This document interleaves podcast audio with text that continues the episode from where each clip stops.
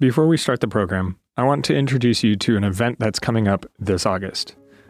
The Loma Linda Institute of Worship is offering a worship leadership certificate to help leaders and pastors take their congregation's worship experience to the next level.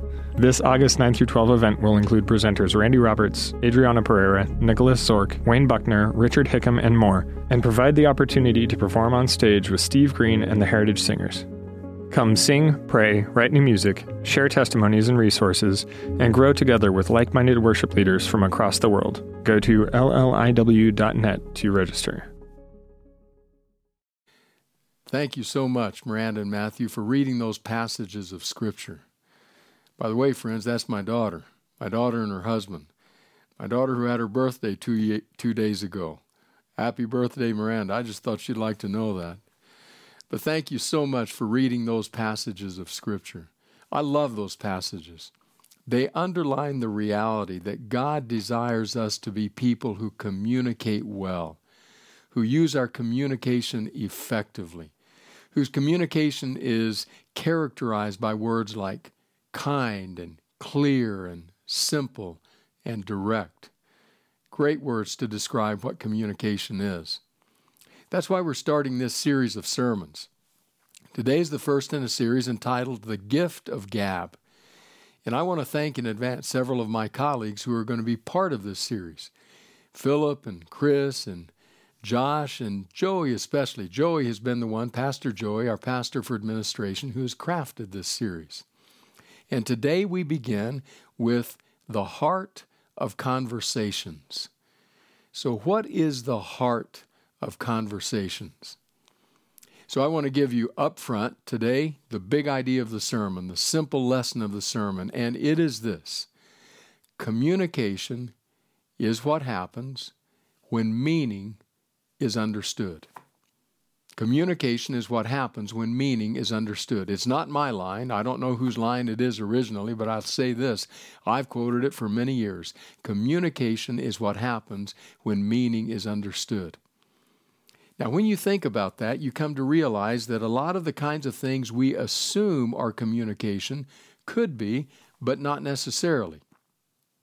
We can't, for example, assume we've communicated because we've sent a text, or written an email, or participated in a phone call, or even because we've been in the same room, or we've talked, or we've tried to listen. We can't assume communication has occurred until meaning is understood.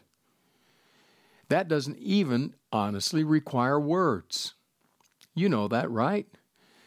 When your parents, your mom, your dad gave you the stink eye, you knew what they meant. They didn't have to say a word. When a spouse reaches out and squeezes your hand, you know exactly what they mean. When a friend puts his hand, her hand on your shoulder, you understand the meaning, and communication has occurred. That's the heart of conversations. Communication is what happens when meaning is understood. So, we could, as a good friend of mine says, we could declare victory and go home. That's our sermon for the day. God bless you. Have a great week. Except for the fact that we realize there is so little communication going on in our world. On every hand, voices shout, strident people yell, injured people weep, and communication is lost in the process. So our question is, why is it so hard to communicate? Why is it so hard to participate in the heart of conversations? Why is that so difficult? Searching for an answer, we're going to take Scripture today, and we're going to go to a passage in the Old Testament book of Numbers. Numbers chapter thirty-two.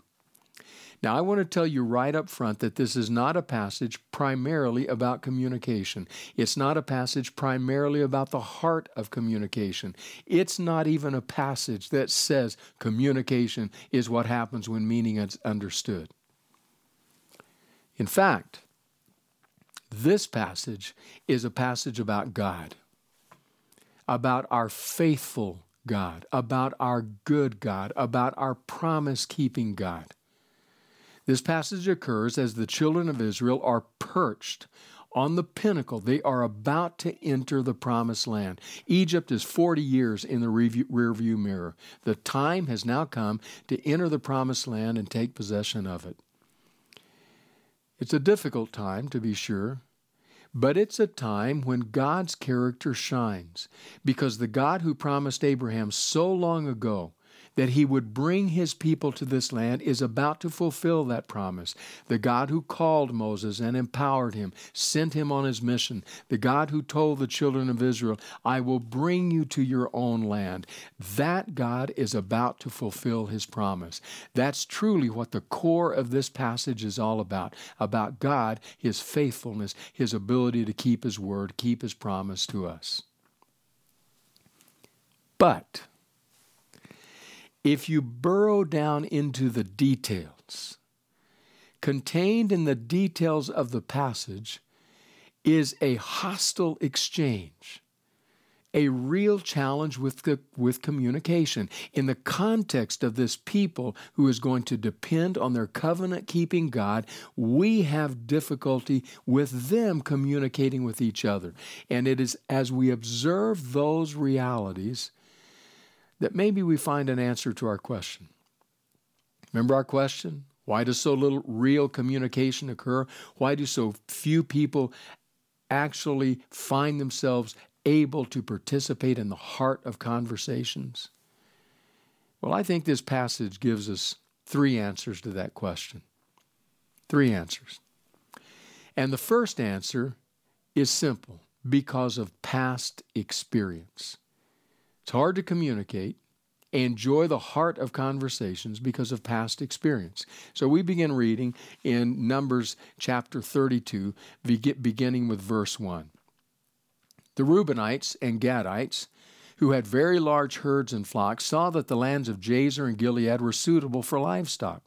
So they came to Moses and Eleazar the priest and to the leaders of the community and said, Adaroth, Dibon, Jazer, Nimrah, Heshbon, Elealeh, Sebam, Nebo, and Beon, the land the Lord subdued before the people of Israel, are suitable for livestock, and your servants have livestock. If we have found favor in your eyes, they said, let this land be given to your servants as our possession.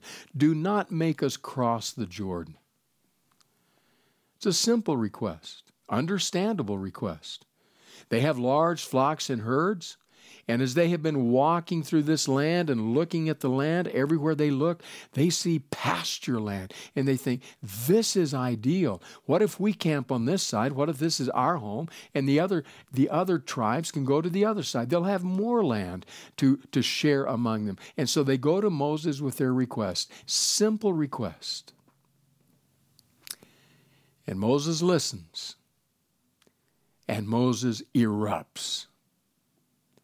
Because while the request is simple, straightforward, Moses can't hear it because of past experience.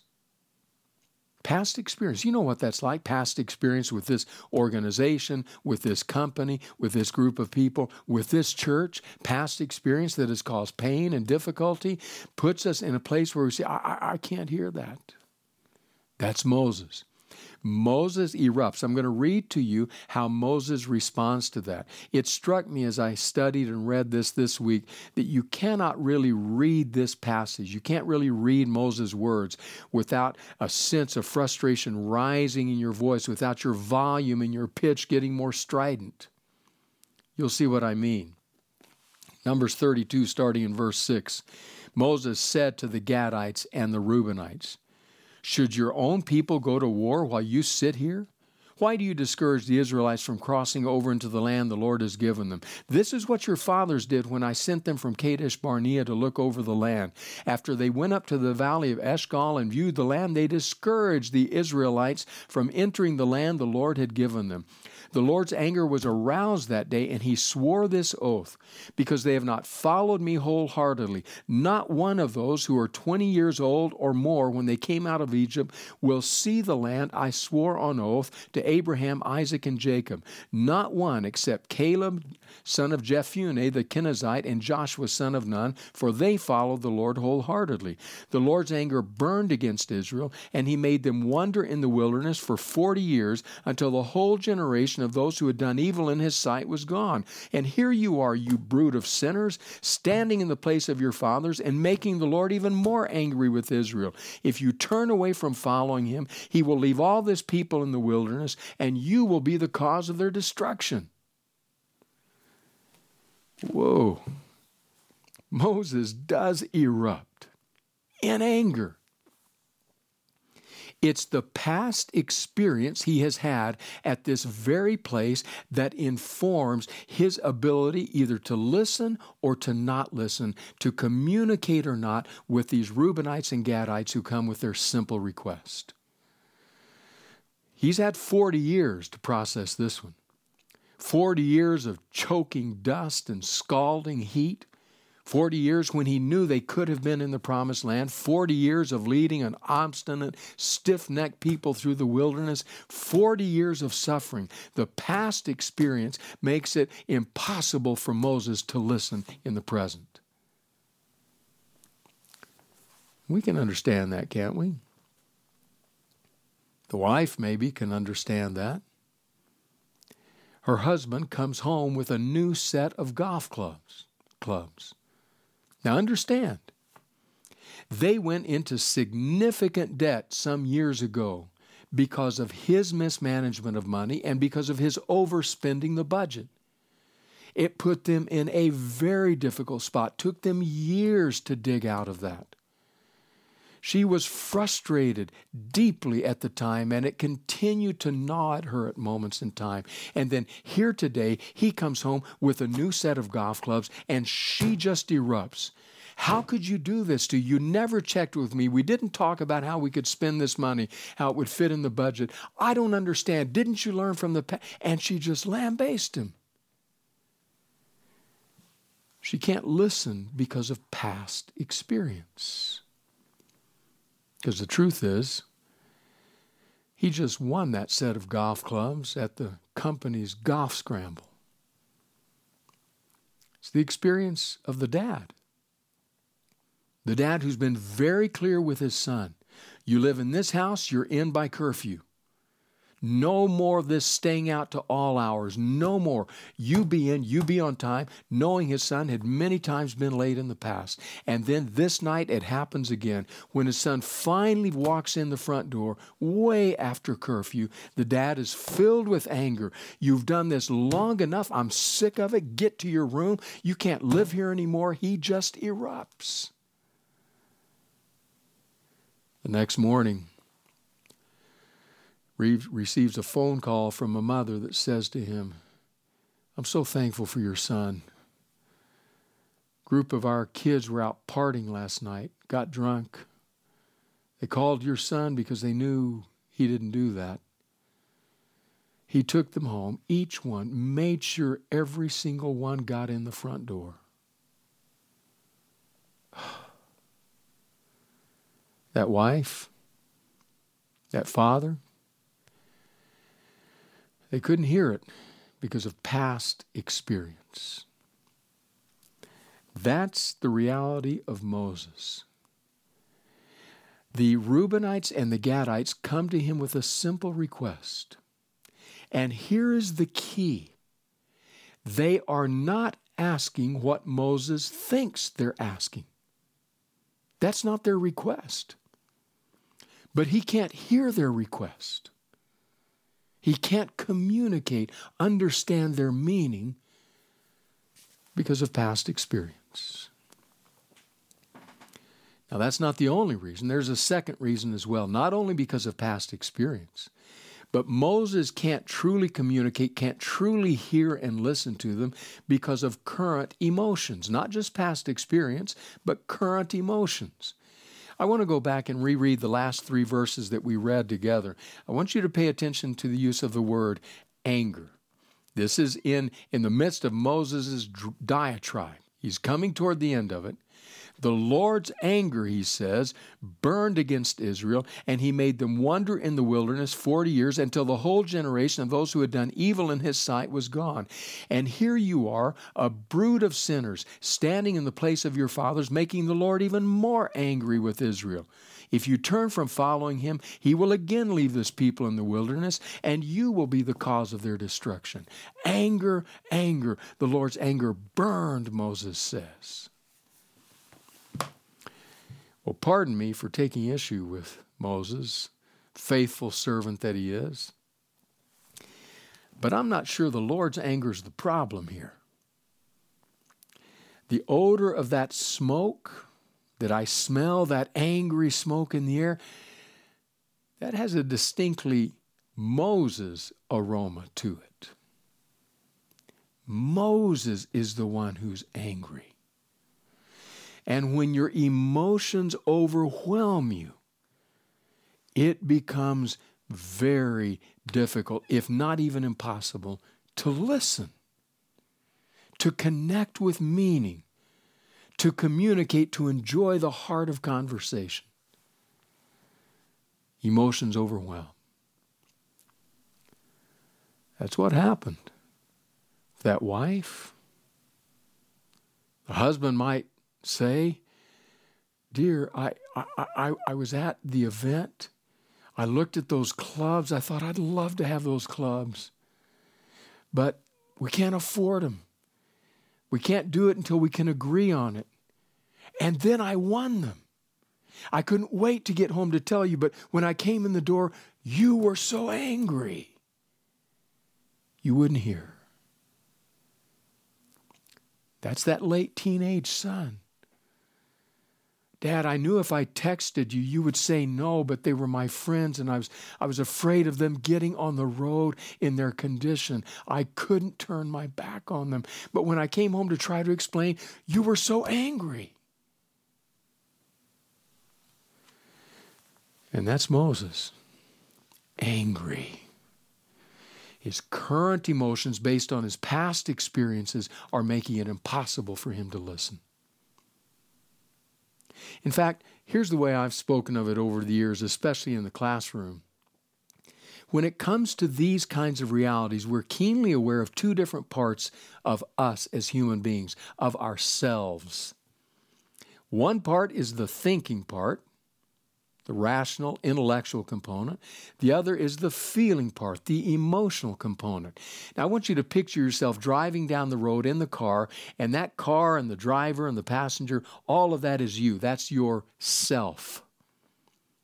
You're driving down the road. You're making your way through life. Thinking is behind the wheel, driving the car. Feeling is riding shotgun. So as you negotiate your way through life, making decisions at intersections with other drivers with difficult moments, thinking and feeling are in constant conversation. Feeling says, watch out, do this. That makes me angry. I love that. Thinking listens, takes that into account, but thinking ultimately makes the decisions of where the car will go. You're okay in that condition, a healthy person. But if the moment comes when something overwhelms you so much that feeling reaches over and grabs thinking, throws thinking into the back seat and takes over the wheel and says, now we're going where I demand, you're in trouble. Because those emotions can overwhelm you to the degree that you make very unwise decisions, one of which is the inability to hear other people, to communicate. That was Moses. That's where he was. Can't hear it. My emotions have overwhelmed me. So why is it that we find it so hard to communicate, to truly enjoy the heart of conversations, to experience that reality that says communication is what happens when meaning is understood? Well, for Moses, past experience, that was key. Current emotions, that was key. But there's a third reality here, and that's future uncertainty.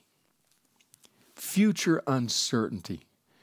So I want you to listen to what Moses tells the people of Reuben and Gad. And as I read these, these texts, listen for the word if. If. Verse twenty.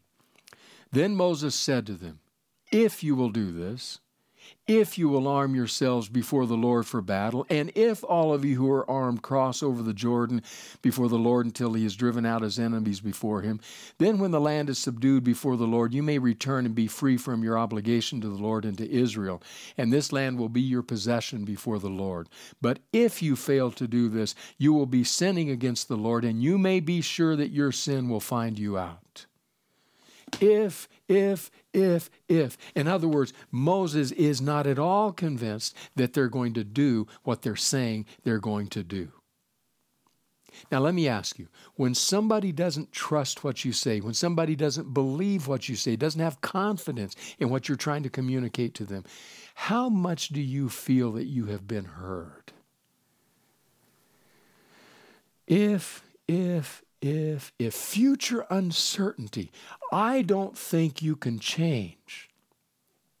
I don't think you can become something different, something better. I don't think you can live out what you're saying. Makes communication very, very hard. Now remember, we're in the context of the story, the narrative of the people of Israel and of their covenant-keeping God. This story is ultimately about God and His ability to keep His promise. But as they move forward, that family called Israel is having real challenges communicating. And that's Moses. It's kind of like that wife and that father. I'm going to guess at their internal dialogue as what happened to each of them unfolded. Poor the wife, seeing that new golf club brought in, that new set of golf clubs brought in, the internal dialogue was immediate and swift and loud. I knew he couldn't do it. I knew he couldn't stay by a budget. I knew he'd pull something like this. Not going to change. That father checking his watch, checking his watch. I tell you, I knew I should have put greater strictures on him. Why am I letting him use my car? Why is he, I can't trust. That's the dialogue. Future uncertainty. It makes it very hard to communicate, very hard to listen. Now, I mentioned earlier that all of what happens here, all that we have just read, is based on the fact that Moses thinks he knows what they're asking, but that's not what they're asking. It's like the captain in Cool Hand Luke who says, what we have here is a failure to communicate. That's what Moses has on his hands. I want you to listen to what the people of Gad and the people of Reuben are actually asking for. Back to Numbers thirty-two, this time starting in verse sixteen. Then they came up to him and said, that's up to Moses, we would like to build pens here for our livestock and cities for our women and children. But we will arm ourselves for battle and go ahead of the Israelites until we have brought them to their place. Meanwhile, our women and children will live in fortified cities for protection from the inhabitants of the land. We will not return to our homes until all the Israelites have received their inheritance. We will not receive any inheritance with them on the other side of the Jordan because our inheritance has come to us on the east side of the Jordan. That's what they were asking. Moses, we will not only go across the Jordan with you, we will lead the way. We're part of this team. We're part of this family. We'll make sure you have everything coming to you before we come back and enjoy what's coming to us. That's what they were asking. But because Moses was so affected by past experience, by current emotions, and by future uncertainty, he couldn't hear it. What we have here is a failure to communicate, because communication is what happens when meaning is understood. And to fail to understand, well, that can have serious ramifications. Willie Ramirez and his family found that out in tragic ways. Willie Ramirez, eighteen years old, nineteen eighty, family took him to the hospital. He had passed out. They were deeply concerned, but Willie and his family could not speak English. So when they got to the hospital, there was difficulty in communicating. So the hospital staff back in nineteen eighty just grabbed one of the hospital staff members that knew Spanish, or said they did, and said, please translate, what's the issue? The word that came back from the family was that we, Willie was intoxicado. Intoxicado. You recognize that word, right? Intoxicated. And so the staff treated him accordingly. Problem was, the person who translated didn't really realize what intoxicado means. It's a false friend, linguists call it, such as the spouse of our newest staff member, Adriana Pereira, her husband, Francisco Burgos. I called Francisco to make sure this was right, and the first thing he said to me was, that's a false friend. In other words, it's a word that sounds like this, but it means actually that. Intoxicado really means poisoned. The staff mistreated Willie, treated him wrongly rather, leading to quadriplegia because of a brain bleed. The hospital settled the case for seventy-one million dollars. Failure to communicate. Now Moses and the people of Reuben and Gad end up in a, in a good place. Verse twenty-eight, then Moses gave orders about them to Eleazar the priest and Joshua the son of Nun and to the family heads of the Israelite tribes. He said to them, if the Gadites and Reubenites, all those armed for battle, cross over the Jordan with you before the Lord, then when the land is subdued before you, you must give them the land of Gilead as their possession. But if they do not cross over with you armed, they must accept their possession with you in Canaan. The Gadites and the Reubenites answered, your servants will do what the Lord has said. We will cross over before the Lord into Canaan armed, but the property we will inherit will be on this side of the Jordan. So all ends up good.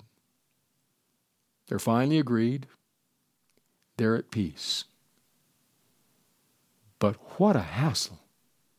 Conflict, anger, misunderstanding, frustration, blame. Isn't there an easier way to communicate? I think there is. Might take a little bit of work, a little bit of practice, but anything worth doing takes work and practice, right? So I have here a piece of tile. It's a piece that was left over from years ago, found it in our garage from when we tiled part of our house. This represents the floor, the floor.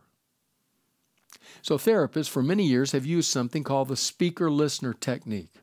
I've taught it and have used it and have learned from it. So here's what a therapist might do. John and Jean come in and sit down before the therapist having a problem to com- in communication. And so the therapist gives Jean the floor, says, you have the floor. You can talk, not long, but brief. Express what it is that you're feeling and thinking, and then hand the floor to John. So Jean does that. She expresses, hands the floor to John. John now has the floor. All he can do is summarize what Jean said. So Jean, what you said is blah, blah, blah. And then he hands the floor back to Jean, and she says, no, no, no, no. It's not what I said. She either corrects or confirms. She says, this is what I said. She does it again. The floor goes back to John. Back and forth they go, sharing the floor until what Jean says is summarized by John, and she says, that's it. Now you understand. Only then may John now have the floor to craft his response. And then the process reverses. And you say, have mercy. How can you ever have a fight? Well, that's the point. This speaker-listener technique slows down the process to make certain that meaning is understood. Wonder what would have happened if Moses and the Reubenites and Gadites had done that. They make their request, and then Moses reflects it back, and they say, oh, no, no, no, no, no, no, Moses, that's not what we're saying. And then they repeat it. He reflects it back. It takes two or three or four times until finally Moses says, okay, so this is what you're saying? They say, that's it. And then Moses says, well, that's what you're saying. Yeah, we can do that. Because meaning was understood. That's the heart of communication. Take some practice, but it can ultimately become second nature. Just like when I learned to drive a standard, a stick shift car. My brother taught me how on an incline, and we jerked and shouted and yelled, trying for me to learn how to do it. I thought, I'll never master this. Do you know, I owned several standard transmission cars, and it became so natural that I never gave it thought. That's how we learn to communicate. Making certain meaning is understood. So is there a better way? I think there is. Remember the three challenges: past experience, current emotions, future uncertainty. So what if we communicate this way? Stick to the present. Stick to the present. Keep thinking in the driver's seat. And place our trust in the God of the future, that people can change, and that with God, all things are possible, even communication.